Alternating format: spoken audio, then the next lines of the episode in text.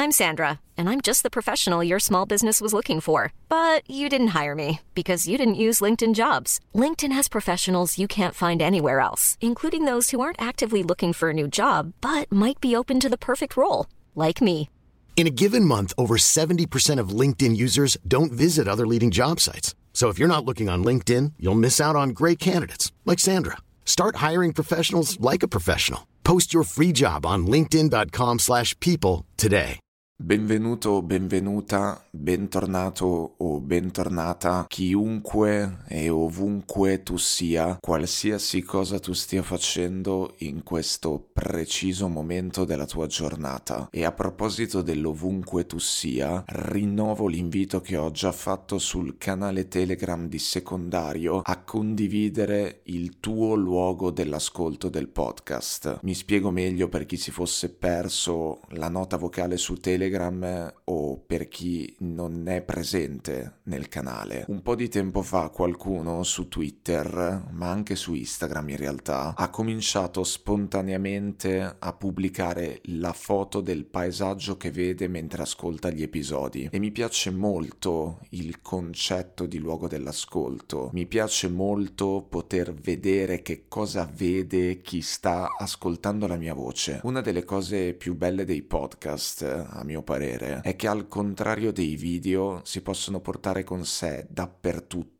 e lo sguardo rimane libero. Mentre ascolti qualcosa, gli occhi possono dirigersi dove vogliono, possono scegliere di appoggiarsi su un particolare dell'ambiente circostante, possono disperdersi nell'orizzonte oppure possono addirittura chiudersi, prendersi una pausa dalla presenza fisica e ingombrante della realtà, dal fatto che tutto sempre inesorabilmente c'è. Insomma, questo per dire che mi piacerebbe che questa storia delle foto dei luoghi dell'ascolto continuasse e che diventasse una peculiarità di secondario e non solo di secondario, anche di tutte le altre cose che mi riguardano. Ho visto anche che già qualcuno ha condiviso la foto del luogo in cui andrà a leggere il libro una volta che sarà disponibile e mi piace anche questo, mi piace in generale questo concetto della condivisione dei luoghi. Quindi se hai voglia, facci vedere che cosa vedi, fammi vedere dov'è la mia voce in questo preciso momento della tua giornata, mettendo la foto su Twitter o mettendola su Instagram,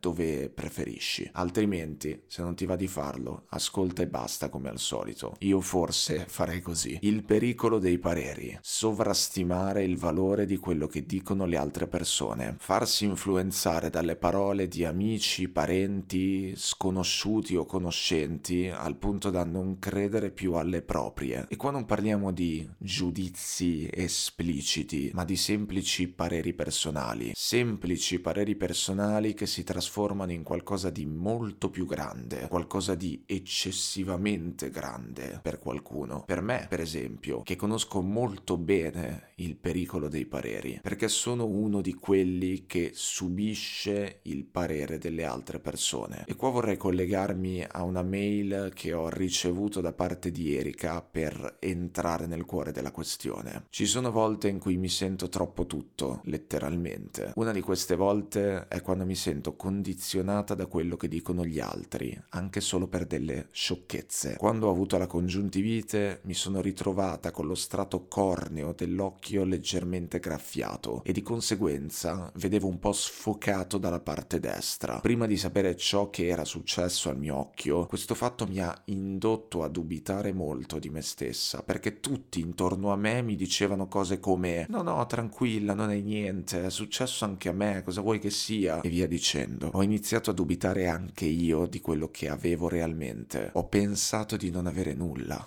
giuro. Dopo un po' sono riuscita a convincere i miei a fare una visita oculistica e guarda caso, effettivamente, avevo dei problemi all'occhio destro che mi erano stati procurati dalla congiuntivite, ma nessuno mi credeva e stavo finendo per non crederci nemmeno io. Ho dubitato di me stessa quando in realtà ho scoperto di avere anche l'astigmatismo. Ho dubitato di me stessa e non avrei dovuto, ma adesso mi sta accadendo di nuovo con tante altre cose. Tu hai mai dubitato di te stesso anche solo per colpa di un consiglio? Hai mai pensato di non star ragionando con la tua testa? Io mi sento costantemente influenzata da tutti, ma so di poter ragionare da sola. La risposta alle domande di Erika l'ho già data poco fa. Assolutamente sì. Ho dubitato di me stesso per colpa di un parere arrivato dall'esterno e penso di non aver ragionato del tutto con la mia testa in tantissime occasioni. O meglio, penso che i miei pensieri siano stati contaminati dai pensieri altrui, cosa che è abbastanza inevitabile, ma in maniera assolutamente eccessiva e dannosa per me. Nell'ultimo periodo sto riflettendo molto sul peso che gli altri esercitano più o meno direttamente su di me. Sto rivivendo e rivedendo tantissime situazioni situazioni, tantissimi momenti, tantissime scelte che ho preso alla luce di queste riflessioni sull'influenza altrui. Il parere degli altri è un attivatore di meccanismi interni. Lo è per me, lo è per te, lo è per tutti. E non c'è niente di strano, non c'è niente di anomalo in questo. Ma ovviamente gli effetti cambiano a seconda delle persone. Il grado di influenzabilità, chiamiamolo così, varia a seconda delle persone. Il livello di pericolo dei pareri non è uguale per tutti. Per quanto mi riguarda, il livello di pericolo è alto. Per perché per me il parere altrui è quasi sempre un attivatore di profondo disorientamento, nel senso che mi perdo, perdo me stesso assorbendo gli altri, assorbendone le idee, perdo i miei pensieri, perdo quello che sento dentro, che è come se venisse sostituito o infettato da quello che sento in giro. Il caso che Erika ha raccontato nella mail è esemplificativo di quanto possano essere pericolose le voci che arrivano da fuori. La cosa interessante è che nel suo caso non si parla di pensieri, ma addirittura di sintomi fisici dei quali Erika è finita per dubitare pur sentendoseli addosso, pur facendone esperienza concreta sulla propria pelle, con il proprio corpo, soltanto perché qualcuno da fuori ne ha messo in discussione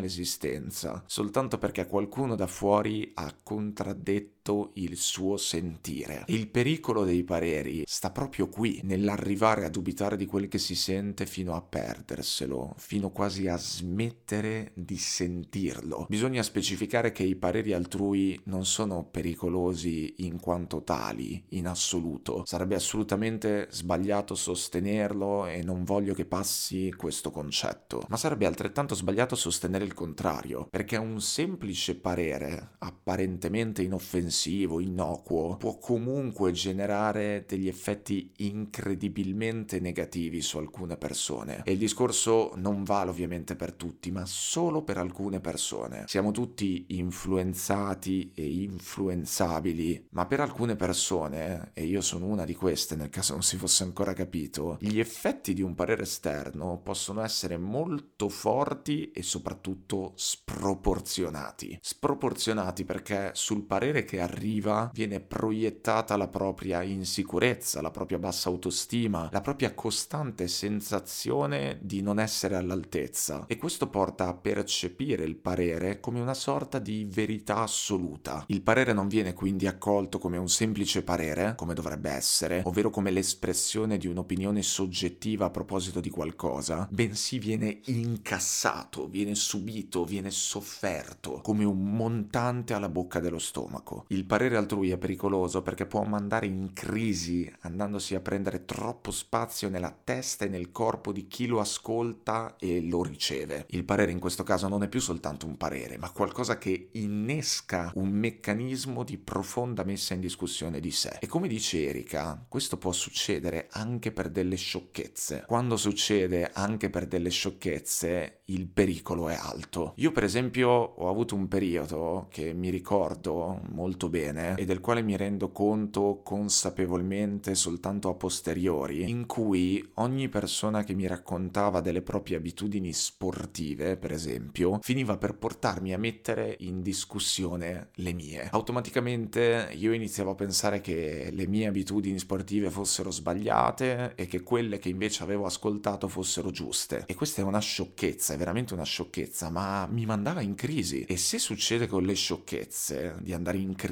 quando si parla con qualcuno, quando arriva un parere da fuori, figuriamoci con le cose più grandi, con le scelte più importanti, per esempio con la decisione di un percorso di studio, nella relazione con qualcuno. Alla base di questo meccanismo che ti porta a dubitare di te così facilmente e così irrazionalmente, c'è sempre il solito, intramontabile, meraviglioso pensiero bastardo per cui gli altri sono sempre migliori di te. I pareri sono pericolosi quando ne viene sovrastimato il valore, quando quello che dicono gli altri ha il potere di mandarti in tilt. E indovina chi è che sovrastima il valore del parere altrui? Indovina chi è che si fa mandare in confusione anche su delle sciocchezze a causa di quello che sente dire all'esterno? Le persone che hanno una bassa autostima. Certo, le persone che vivono un costante senso di inferiorità nei confronti degli altri, le persone che faticano a sentirsi perché in un certo senso non vogliono sentirsi, visto che sentirsi è un'esperienza molto intima. Per sentirsi dopo tutto bisogna affidarsi a sé. E dunque credere in sé. Il costante senso di inferiorità verso il mondo intero è una caratteristica della modernità che ci accomuna più o meno tutti, quindi se ti senti sempre inferiore rispetto al mondo sappi che non sei da solo, non sei da sola. Dopotutto, che cosa vuoi farci? Siamo, siamo sempre lì a sbatterci addosso i nostri successi da individualisti del cazzo attraverso i telefoni. Non sappiamo più stare insieme. Non sappiamo più stare insieme per davvero. Ci sono le community, ci sono un sacco di community, ma non c'è il senso di comunità autentico. Siamo tutti accomunati dal senso costante di inferiorità, ma anche qui c'è chi finisce per subirlo più di altri. Io mi sono accorto, grazie a dei particolari momenti di crisi che ho avuto e che sto ancora avendo di avere un problema molto evidente legato a questo aspetto. Mi sono accorto che proprio questo senso di inferiorità costante e assolutamente irrazionale, illogico, ingiustificato che mi porta a soffrire così tanto il parere altrui, al punto da finire in dei vortici pesantissimi di autosabotaggio e autocommiserazione. Mi sono accorto che il parere di chiunque, a prescindere dall'importanza che attribuisco alla persona che lo esprime, si trasforma in molti casi in un motivo di crisi identitaria e mi rende completamente incapace di sentirmi. Mi scordo di quello che penso io, mi scordo di come sto, di, di cosa sento, di, di cosa penso. Il resto prevale su di me. Una parola pesa se tu dai peso a chi l'ha spesa per te. Questa frase la scrissi tantissimi anni fa ormai in una canzone che registrai con il mio amico Filippo, che tra l'altro adesso fa il cuoco e cucina benissimo bella Fillo, ti mando un abbraccio. Come al solito predico bene e razzolo male, potrebbe essere anche il sottotitolo di questo podcast, predico bene e razzolo male. È infatti incredibile come nel corso degli anni, ripensando a quella frase, crescendo, maturando, facendo esperienze, io abbia cominciato a fare l'esatto opposto di quello che scrissi, ovvero a dare un gran peso, troppo peso, perché ricordiamoci che si parla di sovrastimare, di sproporzione alle parole altrui. Ogni considerazione esterna su quello che faccio mi porta a dubitare fortemente della mia considerazione nei confronti di quello che faccio. Ogni parere esterno su quello che sento di voler fare mi porta a dubitare fortemente del mio parere su quello che sento di voler fare. In parole povere, non mi fido di me stesso. O meglio, non mi fido di me stesso a un livello problematico, perché alla fine la verità è che nessuno si fida completamente di sé, occhio, ma non per tutti la mancanza di fiducia in se stessi è così prepotente, così intensa, così diffusa e così frequente, quindi così problematica. Io credo, anzi sono sicuro che sia veramente molto importante accogliere accorgersi di questo, prenderne consapevolezza e lavorarci, ma lavorarci duramente, senza risparmiarsi, con coraggio, perché è un lavoro molto duro. Bisogna lavorarci su questo, perché quando te ne accorgi, ti accorgi anche che davvero non ne vale la pena permettere agli altri di avere un effetto così importante su di te. Non è giusto che sia così, perché alla fine chi sono gli altri? Che cosa ne sanno di più gli altri di te? A maggior ragione su di te ognuno vede il mondo attraverso il proprio filtro, i pareri sono tutti soggettivi. Questo bisognerebbe stamparselo e attaccare attaccarselo al muro della propria stanza in modo da poterlo leggere ogni mattina quando ci si sveglia e ogni sera quando si va a dormire. Siamo in un mondo che ci porta a metterci sempre a confronto l'uno con l'altro, che ci porta a vivere costantemente con un'ansia da prestazione, sempre, in ogni momento, performance. Ed è anche da qui che arriva l'autogiudizio esasperato, quello che poi viene ovviamente, inevitabilmente proiettato all'esterno, proiettato sulle altre persone. Tu ti giudichi di continuo e quindi pensi che anche gli altri ti stiano giudicando su ogni minuscola cosa. Tu non ti fidi di te stesso o di te stessa e quindi tendi a plasmarti su quello che dicono gli altri, perché pensi che quello che dicono gli altri sia giusto, sia meglio, sia oggettivo e invece non lo è non è oggettivo, è soltanto un parere che vale esattamente quanto il tuo. Non va bene che sia così e non è giusto che sia così, quindi bisogna lavorarci e, e non scappare da queste cose soprattutto, avere il coraggio di affrontare queste dinamiche. È già tanto accorgersene, è già un'ottima cosa accorgersene, ma poi non basta, non basta neanche dire le cose che sto dicendo io, bisogna lavorarci, bisogna affrontare nel concreto la cosa, quindi non avere paura di rivolgersi rivolgersi a una persona competente, non avere paura a iniziare un percorso di terapia laddove ce ne fosse bisogno, ce n'è sempre bisogno a mio parere perché io credo molto nella psicologia, ho anche scritto un articolo al riguardo su experiences vanityfair.it, non è giusto che sia così, non, non si può lasciare che il parere, un semplice parere esterno provochi così tanto malessere, così tanta agitazione, così tanta confusione al proprio interno, non è semplicemente giusto. Per concludere vorrei aggiungere una cosa che magari potrebbe offrire uno spunto di riflessione a qualcuno, soltanto a qualcuno, perché magari non è cosa di tutti questa, ma è un'altra cosa di cui mi sono personalmente accorto che vorrei condividere. A volte parlare agli altri dei propri dubbi può fare più danni che altro. Non fidarsi di se stessi, non riuscire e non volersi sentire può portare, può portare, non è detto, a una ricerca esasperata e ossessiva di un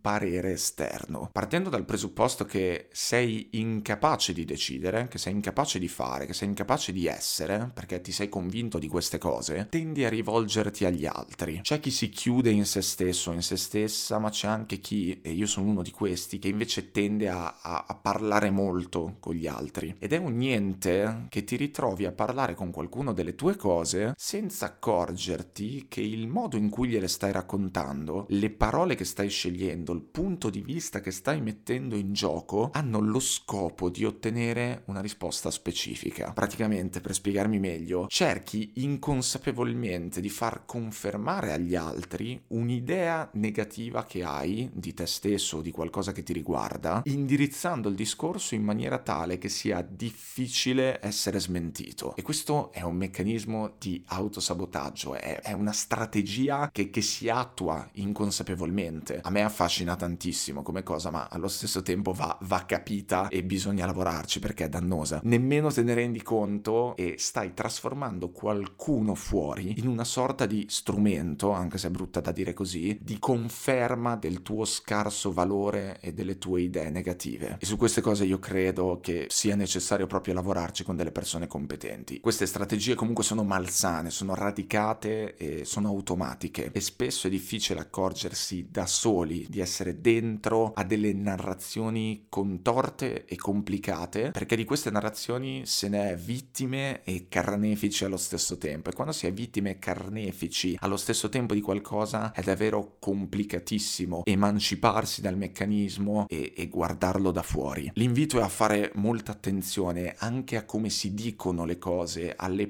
parole che si scelgono, alle narrazioni che si producono, perché noi siamo narrazioni, siamo quello che raccontiamo. La realtà è quello che raccontiamo, i pensieri sono parole e le parole sono importantissime, bisogna prestare una grandissima attenzione alle proprie parole, perché un niente che queste diventano un'arma che inconsapevolmente usiamo contro di noi, ma questo è un discorso un po' contorto, un po' complicato. Concludo questo lungo episodio ricordando a chi non si fida di se stesso o di se stessa di tenere sempre ben presente che non esiste una verità assoluta, ma esiste la propria verità, quella che sotto sotto sotto sai e che sotto sotto senti. Devi soltanto avere il coraggio di, di prenderla perché è lì da qualche parte e la senti pulsare, sai che c'è, ma ci vuole, ci vuole la fermezza di, di prenderla e di, di affrontarsi e di scomporsi. Consiglio inoltre di nuovo di non avere nessuna paura mai di rivolgersi a uno psicologo o a una psicologa e di non vergognarsi mai della propria debolezza. Non importa quello che dicono gli altri, non importano gli stereotipi, non importa niente di quello che c'è fuori. Fai quello che ti serve per star bene e lavoraci. Lavoraci perché poi appunto le parole sono importanti ma non basta quello, bisogna affrontarsi. Grazie mille per l'attenzione, ti auguro una buona giornata se sei all'inizio di una nuova giornata, una buona notte se sei alla fine di una giornata o un buon proseguimento se sei a metà, così le ho dette tutte. Grazie, siate liberi. E adesso un bel caffè finito.